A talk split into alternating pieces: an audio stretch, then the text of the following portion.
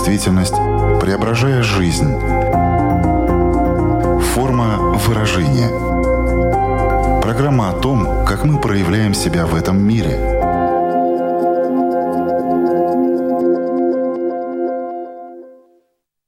Здравствуйте.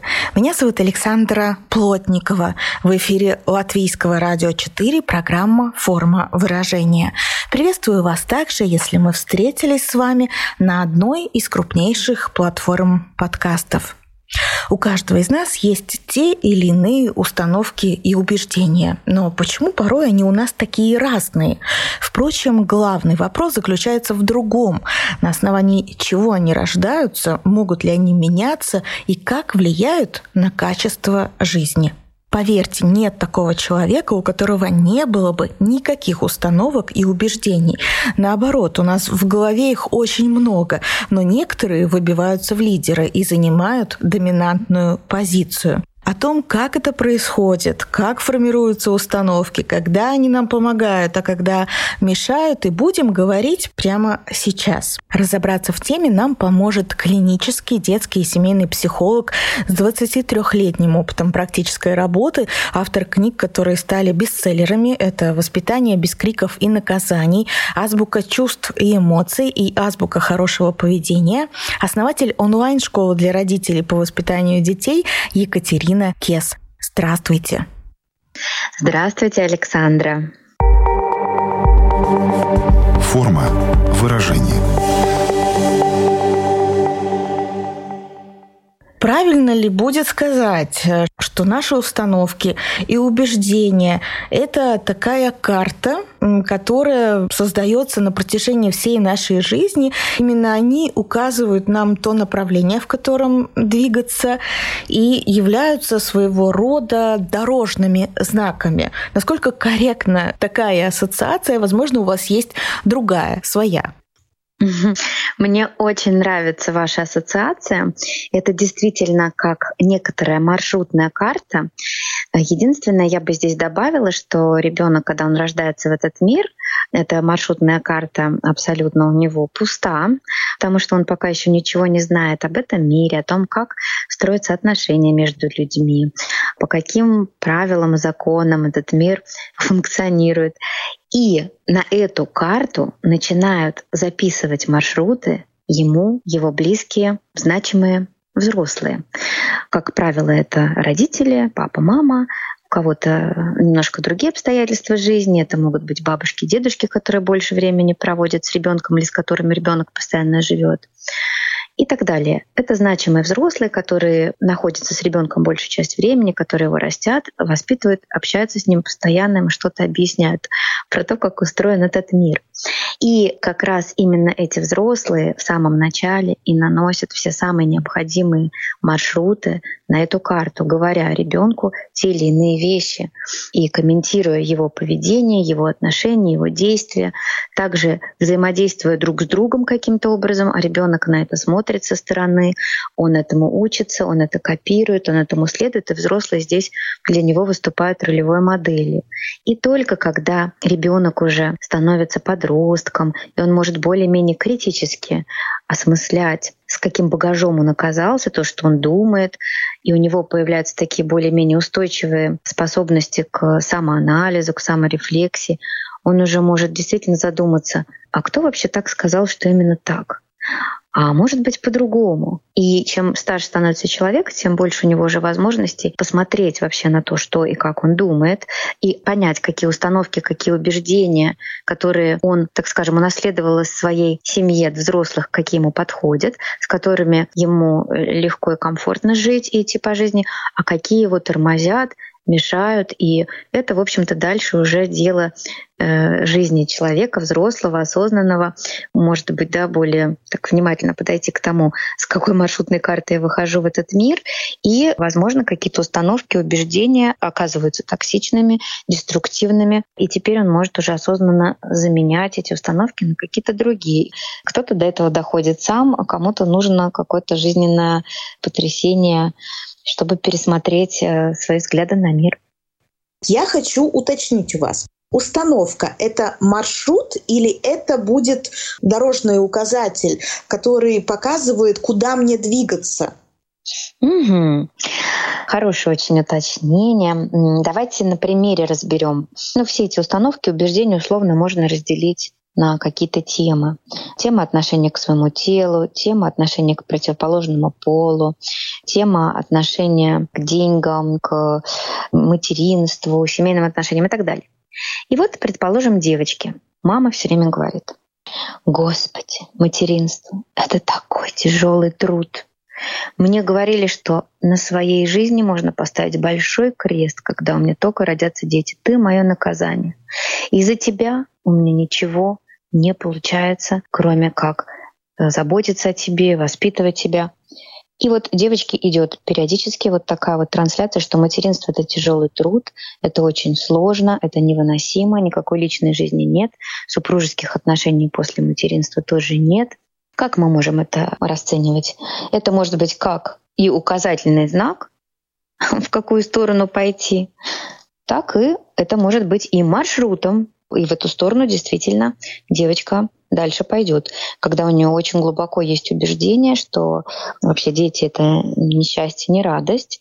Например, женщина действительно может избегать а, быть мамой, как можно дольше оттягивать беременность, и, или вообще может просто сказать, что ну уж нет, лучше пусть у меня не будет никаких детей, чем так страдать, как мама. Но не обязательно, что она возьмет это убеждение за основу, разные могут происходить в жизни этой э, девушки, потом молодой женщины события. Может быть, захочет и будет э, мечтать и фантазировать и представлять себя в роли мамы. Но, конечно, намного лучше, когда ребенка окружают люди, которые транслируют ему конструктивные, э, созидательные установки, полная, так скажем, уверенности в себе, уважение к себе, к другим людям. Подробнее дальше уже на примерах с вами разберем. Обязательно будем приводить примеры, потому что через них лучше можно будет понять, э, что же мы имеем в виду. Но еще хотела бы вас попросить э, объяснить, что такое установка простыми словами. Угу. Установка — это то, во что я верю. Да, установка — это такое короткое, сформулированное убеждение по поводу того, как что-либо работает или что будет, если ты действуешь определенным образом. Например, установка «мужчинам доверять нельзя», «все друзья тебя рано или поздно предадут», «деньги водятся только у тех, кто обманывает». Если ты будешь много радоваться, потом обязательно будешь плакать. Никогда не рассказывай про свои успехи, потому что тебя обязательно сглазят. И так далее. То есть установка и убеждение — это такое очень ригидное, как бы застывшее убеждение, что все происходит только так и никак иначе. Это может формировать в будущем и различные комплексы, и различного рода недоверие к другим людям, и какие-то серьезные страхи, и тревожное поведение. Порой человек даже не связывает то, что ему раньше говорили в детстве, во что он поверил и чем он стал руководствоваться, он не связывает с теми проблемами, которые у него в жизни происходят сейчас. И когда ему кто-то помогает увидеть эти взаимосвязи и закономерности, это первый шаг на пути к психологическому здоровью и к возможности что-то начать менять. Вот осознавание того, ах, вот почему это, ах, вот как это связано. Точно, мне же вот это говорили, и вот почему. Ну, практически вся работа психолога, она строится на том, что мы вот, как такие Шерлоки Холмсы, пытаемся найти первопричину, когда человек впервые это услышал от кого, как он себя чувствовал, когда ему говорили это, и не верит ли он в это самое сейчас, в глубине души, маленький пример. Приходит женщина, которая, предположим, где-то лет под 45 уже, хочется все таки создать семью, но ни с кем не складывается отношения, и она даже и не ищет особенно, или ни с кем надолго не задерживается. И когда мы начинаем, предположим, идти туда дальше, дальше, дальше, вдруг у нее происходит осознавание, что ей вообще-то мама говорила практически все детство, что лучше жить одной, что жизнь с мужчиной — это вообще постоянно пренебрегать своими интересами. Если ты хочешь быть счастливой и жить полноценной жизнью, не выходи замуж. И девочка это слышала все свое детство. Поэтому невольно эти установки, они как будто бы управляют ее поведением, и она ну, не хочет э, где-то в глубине души строить ни с кем длительных отношений. Но она это не осознает до тех пор, пока человек не проводит параллели с тем, что же ему говорили. В детстве у нас есть значимые взрослые, которые нам что-то говорят. Но да. кто-то все равно потом это берет с собой во взрослую жизнь, угу. кто-то нет. Корректно ли будет сказать, что больший эффект э, будет э, в том случае, если это будет подкреплено вот каким-то эмоциональным сопроводительным оттенком, то есть где прослеживается вот либо страх, либо стыд э, и какие-то другие такие эмоции, так оно формируется.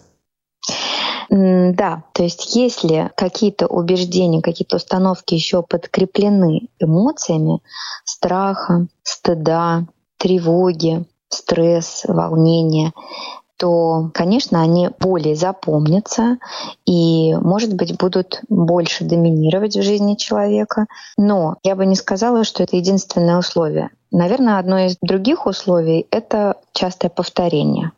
Например, все мужчины бесхозяйственные. От мужчин бесполезно что-либо ждать, что-либо требовать. И вот мама постоянно комментирует, например, действия папы.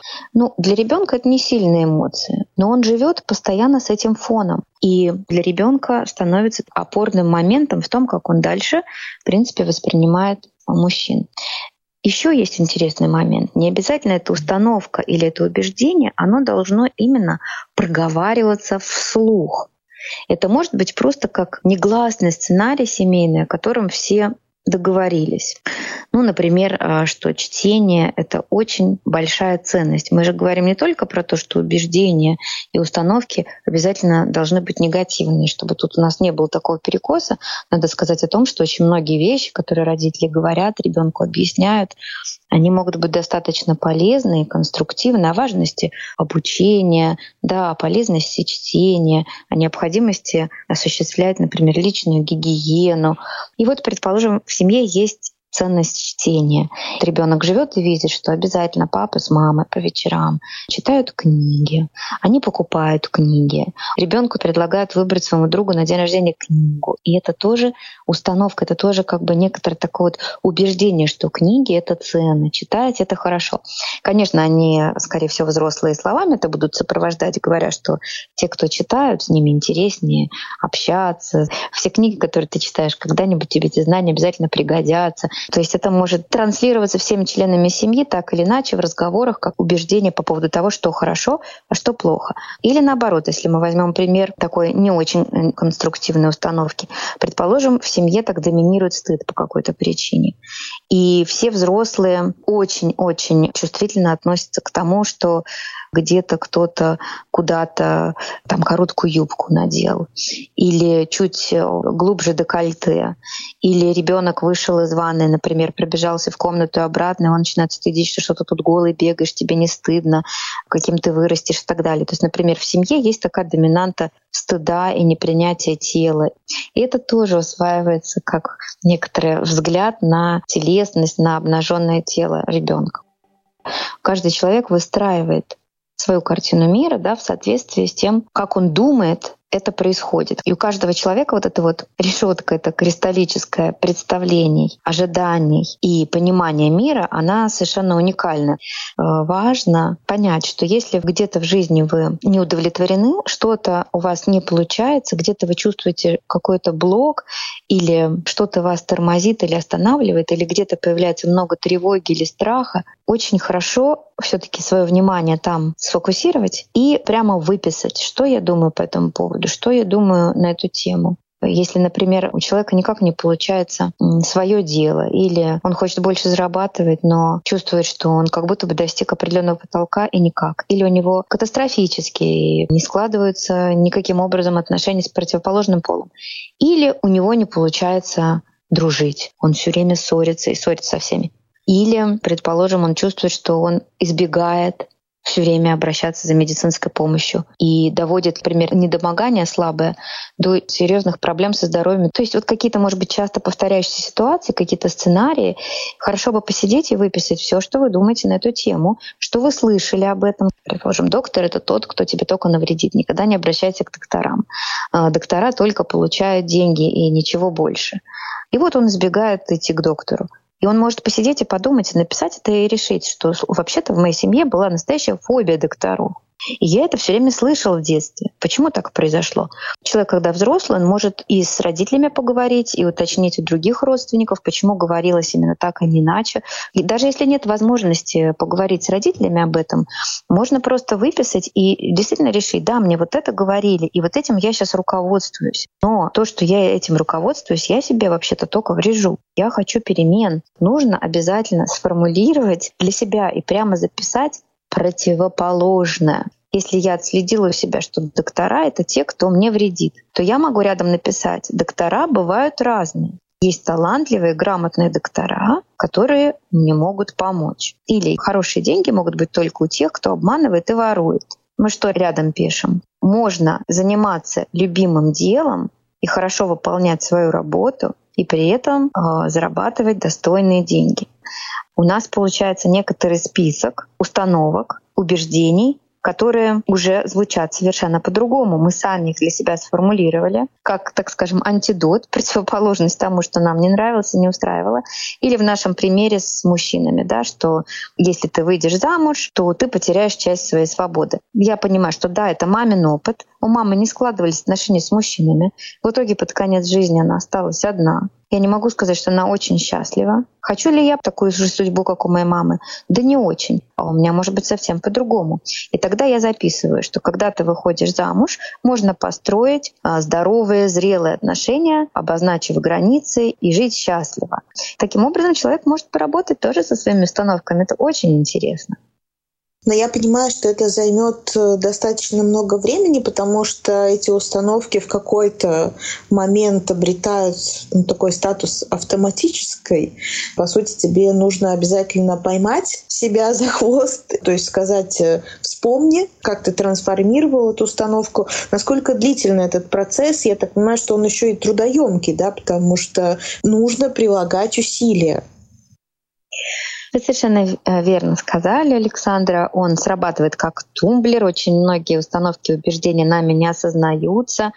Но вся жизнь человека, в общем-то, это возможность быть более осознанным, лучше понимать себя и действовать более осознанно, опираясь на свой внутренний выбор. Конечно, написать это просто недостаточно. Важно возвращаться к этому мысленно напоминать себе об этом, размышлять об этом.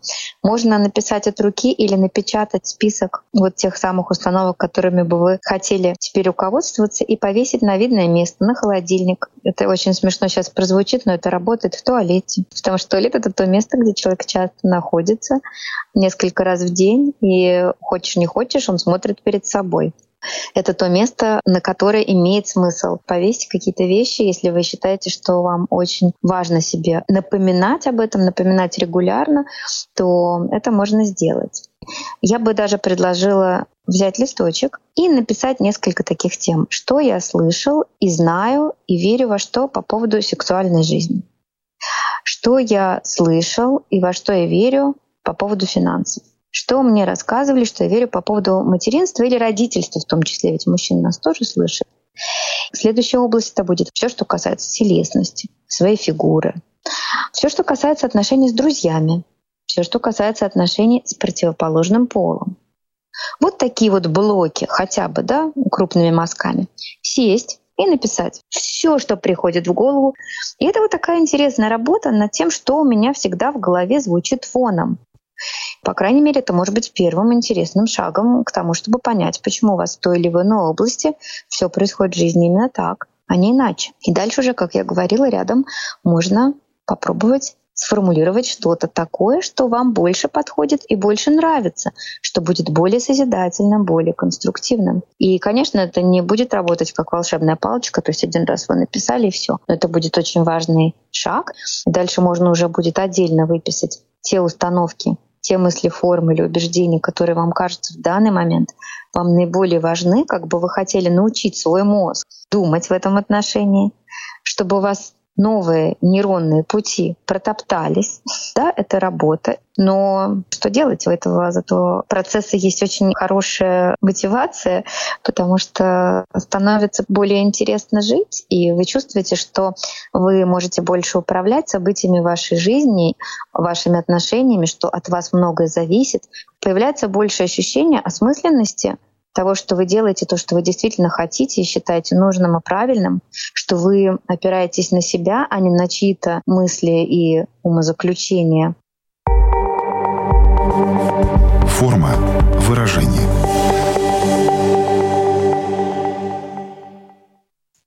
Может ли позитивная установка, если угу. с ней переборщить, превратиться в негативную? Предположим, установка, что никогда не останавливайся на достигнутом, всегда желай чего-то больше.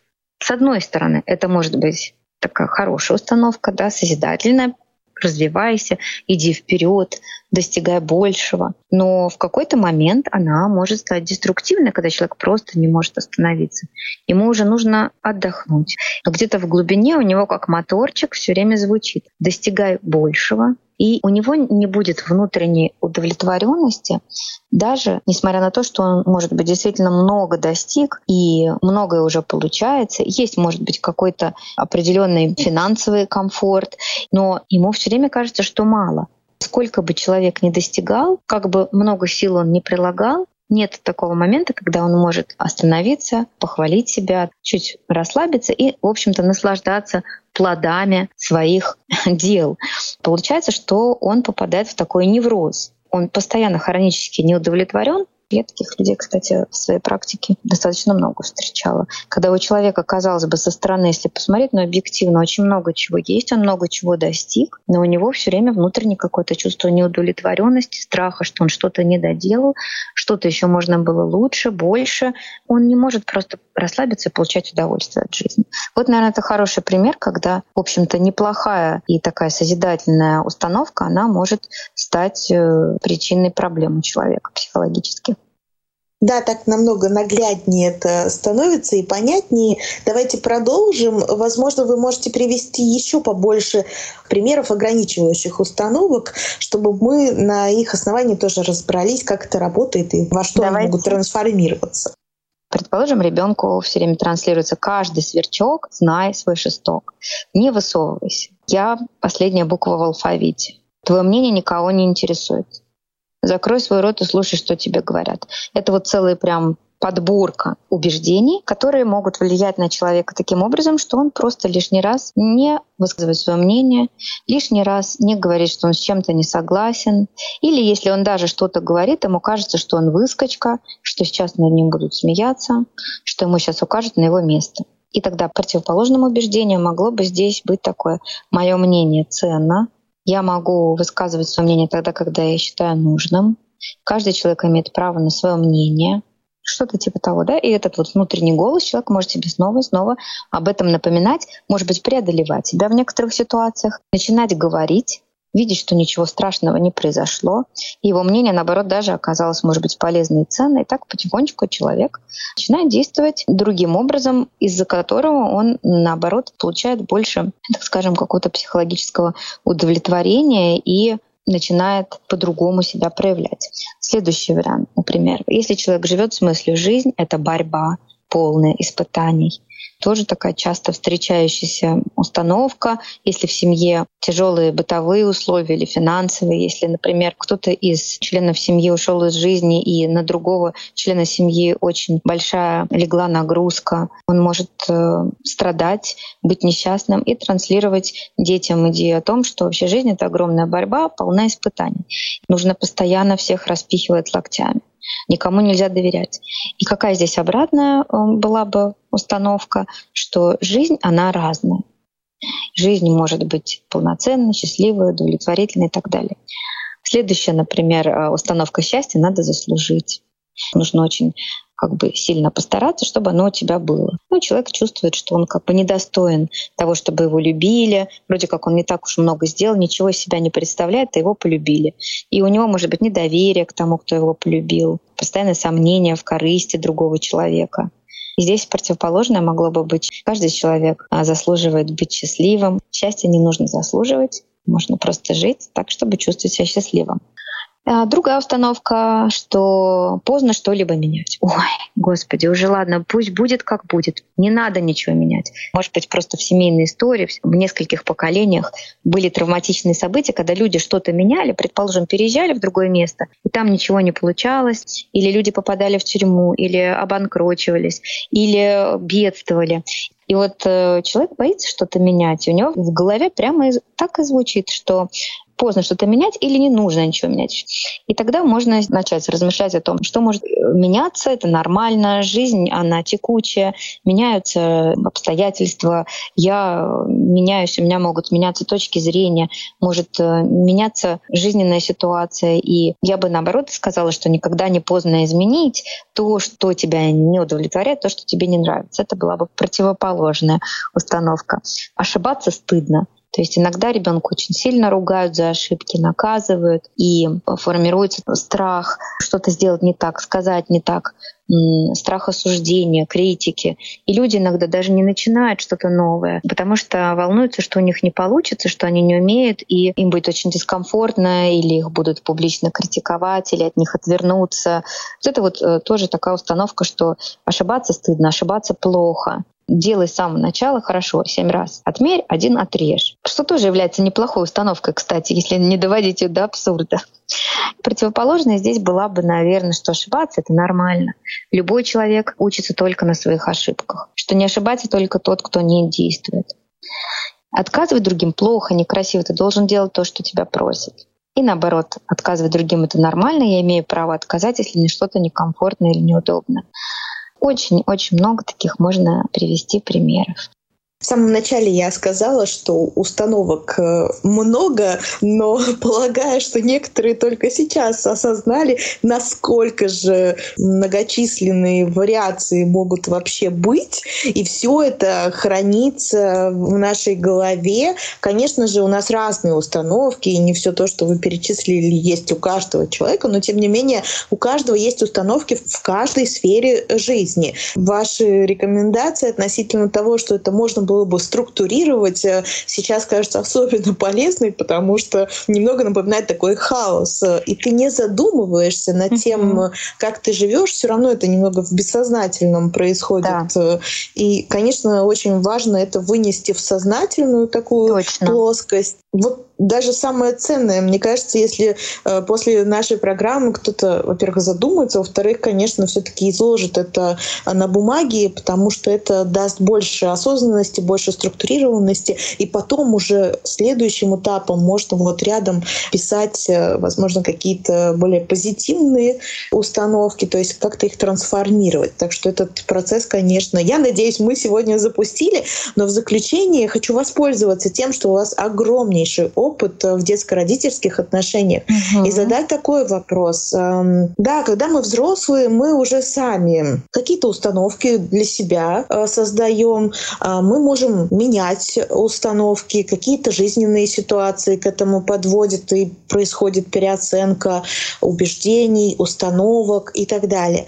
Но вот в детстве мы довольно беззащитны перед этими установками. Вот когда вы работаете с родителями, что вы им говорите именно в рамках этой темы, в рамках установок, потому что угу. я вот еще поймала себя на мысли, что ну вот если я буду передавать своему ребенку свои установки, а это даже на каком-то автоматическом уровне происходит, это как снять пальто, которое ты носил 20 лет, Точно. и надеть его на плечи ребенка. Вот у меня вот такая ассоциация родилась. Вот как сделать так, чтобы не передавать это пальто, то есть ничего не передать ты тоже не можешь, да, потому Конечно. что есть же и важные вещи, которые нужно сказать, озвучить и передать. Как вот эти здоровые установки передать и в то же время оставить вот это свободное пространство для того, чтобы человек создавал свои убеждения?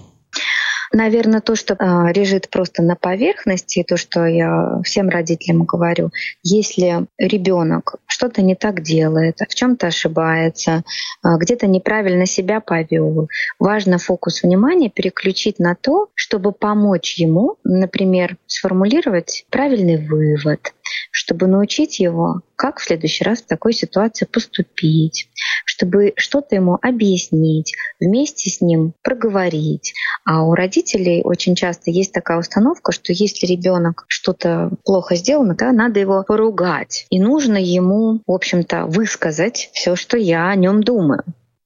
И это как раз часто принимает формы такого очень обидного монолога и порой даже унизительных слов и вещей, которые родители говорят. Ребенок, предположим, что-то пролил или рассыпал. Да? Вот совершенно две разные реакции. Первое. Да ты без руки, ты ничего не можешь сделать, тебе ничего нельзя доверить. Что тебе не дать, ты все испортишь. Смотрите, какая целая охапка негативных установок о том, какой ребенок, на что он способен, что он может или не может. Если это происходит часто, то у ребенка формируется да, вот такое мнение о себе. Я ни на что не годен, у меня руки не с того места растут, мне доверить ничего нельзя, все равно у меня ничего не получится, я хуже, чем все остальные. И другая линия поведения. Жаль, что у тебя это разлилось или рассыпалось, но ничего, такое бывает, у меня тоже может что-то упасть или разлиться, сломаться. Давай мы с тобой поговорим о том, как в следующий раз держать эту вещь или наливать там молоко так, чтобы не разлилось, я тебе покажу, я тебя научу, а еще мы вытрем то, что у нас разлилось или сломалось. Совершенно другое направление. Моя задача не обругать ребенка, не сказать ему в очередной раз, как он плохо поступил, неправильно, какой он такой рассекой, а моя задача помочь ему с этой ситуацией справиться, сделать правильные выводы, и понять, как ему в следующий раз себя вести. И это можно спроецировать абсолютно на любую ситуацию и на маленького ребенка, и на старшего школьника, что угодно. Ребенок пошел гулять, не подумал, забыл ключи дома, захлопнул дверь. Можно его обругать, сказать, что он безмозглый, что ему ничего нельзя доверить, что вам за него стыдно, он такой рассекой. А можно сказать, слушай, да, бывает такое, вот ты не подумал. Э, ну, в следующий раз смотри, давай договоримся, вот прям прорепетируем. Вот ты собираешься выйти. Что ты будешь делать? Вот смотри, вот здесь висит ключ. Как ты можешь об этом не забыть? А что ты будешь делать, если ты дверь случайно захлопнул? Предположим, ребенок не знал телефон э, родителей и не мог им, э, например, позвонить. И вместо этого сидел три часа. Вместо того, чтобы ругаться на него, можно проговорить о том, как в следующий раз он может поступать, если он захлопнул дверь, не дай бог, что он может вот к соседке, там, тете Оле позвониться в дверь и сказать, я захлопнул дверь. Любое, в чем он ошибается, это значит, что у него пока не хватает знаний, умений, не хватает жизненного опыта, не сформированы какие-то навыки. И если он где-то что-то забыл, не смог, не предусмотрел или снова и снова делает определенные вещи, хотя вы просили его много раз делать по-другому, но от того, что вы его поругаете лишний раз, покричите на него, пообзываете его, проблема не решится, потому что из этих ваших действий взрослого человека ребенок не сделает правильные выводы, и он не научится, не сможет овладеть тем, чего ему не хватило в данный момент. Намного более конструктивно будет, если взрослый вот этот вот свой запал направит немножко в другое русло. То есть основные вопросы, как я могу это объяснить ребенку, почему так не надо, чем это чревато, как я ему могу помочь понять, что так лучше делать не надо, или наоборот, что так надо делать, и э, что мы, может быть, вместе можем с ним сейчас сделать, и чем я могу ему помочь, и как мы можем проговорить с ним, обсудить, что в следующий раз, если опять такая ситуация снова появится, что он может сделать, как ему поступить и так далее. И, конечно, это будет не одно объяснение, их э, может быть много, надо повторять одно и то же детям по много раз, прежде чем они это усвоят, поймут, запомнят. Но э, в этом, я так бы сказала, и состоит наша основная задача взрослых — обучать детей и помогать им осваивать то, что они пока не знают, не умеют, чтобы они чувствовали нашу поддержку и чтобы они нам доверяли. Потому что когда мы их часто ругаем, кричим на них и обижаем их, и дети уже нам а, не доверяют, и они многое нам начинают э, не рассказывать, скрывать, обманывать, и у взрослого тогда меньше возможности уже как-то на поведение ребенка повлиять. Что ж, я думаю, мы сегодня очертили такую маршрутную карту, сделали наброски, такие эскизы. Конечно, каждый уже сам ее доработает в соответствии со своими индивидуальными установками. Но, Екатерина, я уверена, что у вас тоже есть такая шкатулочка, в которой хранятся все ваши установки. И у меня к вам такая просьба. Можете ли вы подарить нам одну из таких жизнеутверждающих установок, своих убеждений, которые, возможно, вам в трудный момент очень помогают. Да, вы знаете, моя установка, которую я очень люблю и которую все время вспоминаю, которая мне помогает, на которую я опираюсь, это я справлюсь, я смогу, я смогу с этим справиться. Это вот просто то, что я сформировала за многие годы в глубине души, и мне это очень помогает. И когда мне тяжело, когда мне сложно, когда мне грустно, когда у меня какие-то не очень приятные ситуации в жизни происходят, или когда я очень сильно устаю, я в глубине души всегда как бы сама себе вот это напоминаю, говорю. Это некоторый такой внутренний голос человека. Как раз важно родителям помнить, что все то, что мы, родители, говорим детям, это все со временем становится их внутренним голосом. Это очень хороший критерий, да, вот то я говорю или не то, нужно мне что-то изменить или нет. И вот это то, что мне очень хорошо помогает. Я всегда себе напоминаю, что у меня обязательно получится. Выход есть всегда я обязательно э, справлюсь. Это не значит, что я прям сама справлюсь, никогда никому не обращусь за помощью. То, что я говорю себе, что я справлюсь, у меня получится, это предполагает, что иногда для того, чтобы мне справиться, у меня получилось, возможно, мне придется также обратиться за помощью к другим. И тут мне уже на помощь там другие приходят установки о том, что просить других о помощи — это нормально, я могу попросить о помощи, если она мне будет необходима и так далее. А я часто пользуюсь установкой, которая такая очень распространенная. Она звучит следующим образом: все, что не делается, все к лучшему. Но я ее лично доработала. Так, и я всегда ее произношу а, в своей, да, такой формулировке. И у меня она всегда звучит так: все, что не делается, все к лучшему. Но почему именно к лучшему, мы узнаем потом. И как показывает практика, когда проходит время, ты оглядываешься назад, и ты понимаешь, что действительно то, что происходило в какой-то момент, что являлось для тебя большим испытанием, на самом деле Спасибо, что это случилось, потому что это открыло, возможно, какие-то новые двери и привело к каким-то новым трансформациям. Так что вот в моей шкатулке есть еще такая, ну, часто используемая установка. Возможно, кому-то это тоже поможет вот пережить какой-то трудный период. Да, я хочу сказать, что я ее тоже часто себе напоминаю, она мне очень нравится. Я считаю, что она очень жизнеутверждающая и помогает философски посмотреть на какие-то вещи. И то, что вы в конце добавляете, да, что пока она может это не известно быть. Но когда-нибудь мы обязательно это поймем. Это замечательно. Спасибо, что вы поделились. Тоже очень ценно. Спасибо вам большое, что нашли сегодня время пообщаться с нами. Напомню всем, что вместе с нами сегодня была клинический детский и семейный психолог, автор нескольких книг о воспитании детей Екатерина Кес. Екатерина, говорю вам до свидания и до новых встреч, я надеюсь. До свидания, Александра. И я тоже очень надеюсь, что до новых встреч. Всего доброго. Я, Александра Плотникова, тоже говорю вам до свидания, но я точно знаю, что мы встретимся ровно через неделю на радиоволнах или на крупнейших платформах подкастов Apple, Spotify, Google. Выбирайте, где вам будет удобнее услышать э, новую тему. Буду вас там ждать. Хорошей вам недели. Пока-пока. Отражая время, изображая действительность, преображая жизнь. Форма выражения. Программа о том, как мы проявляем себя в этом мире –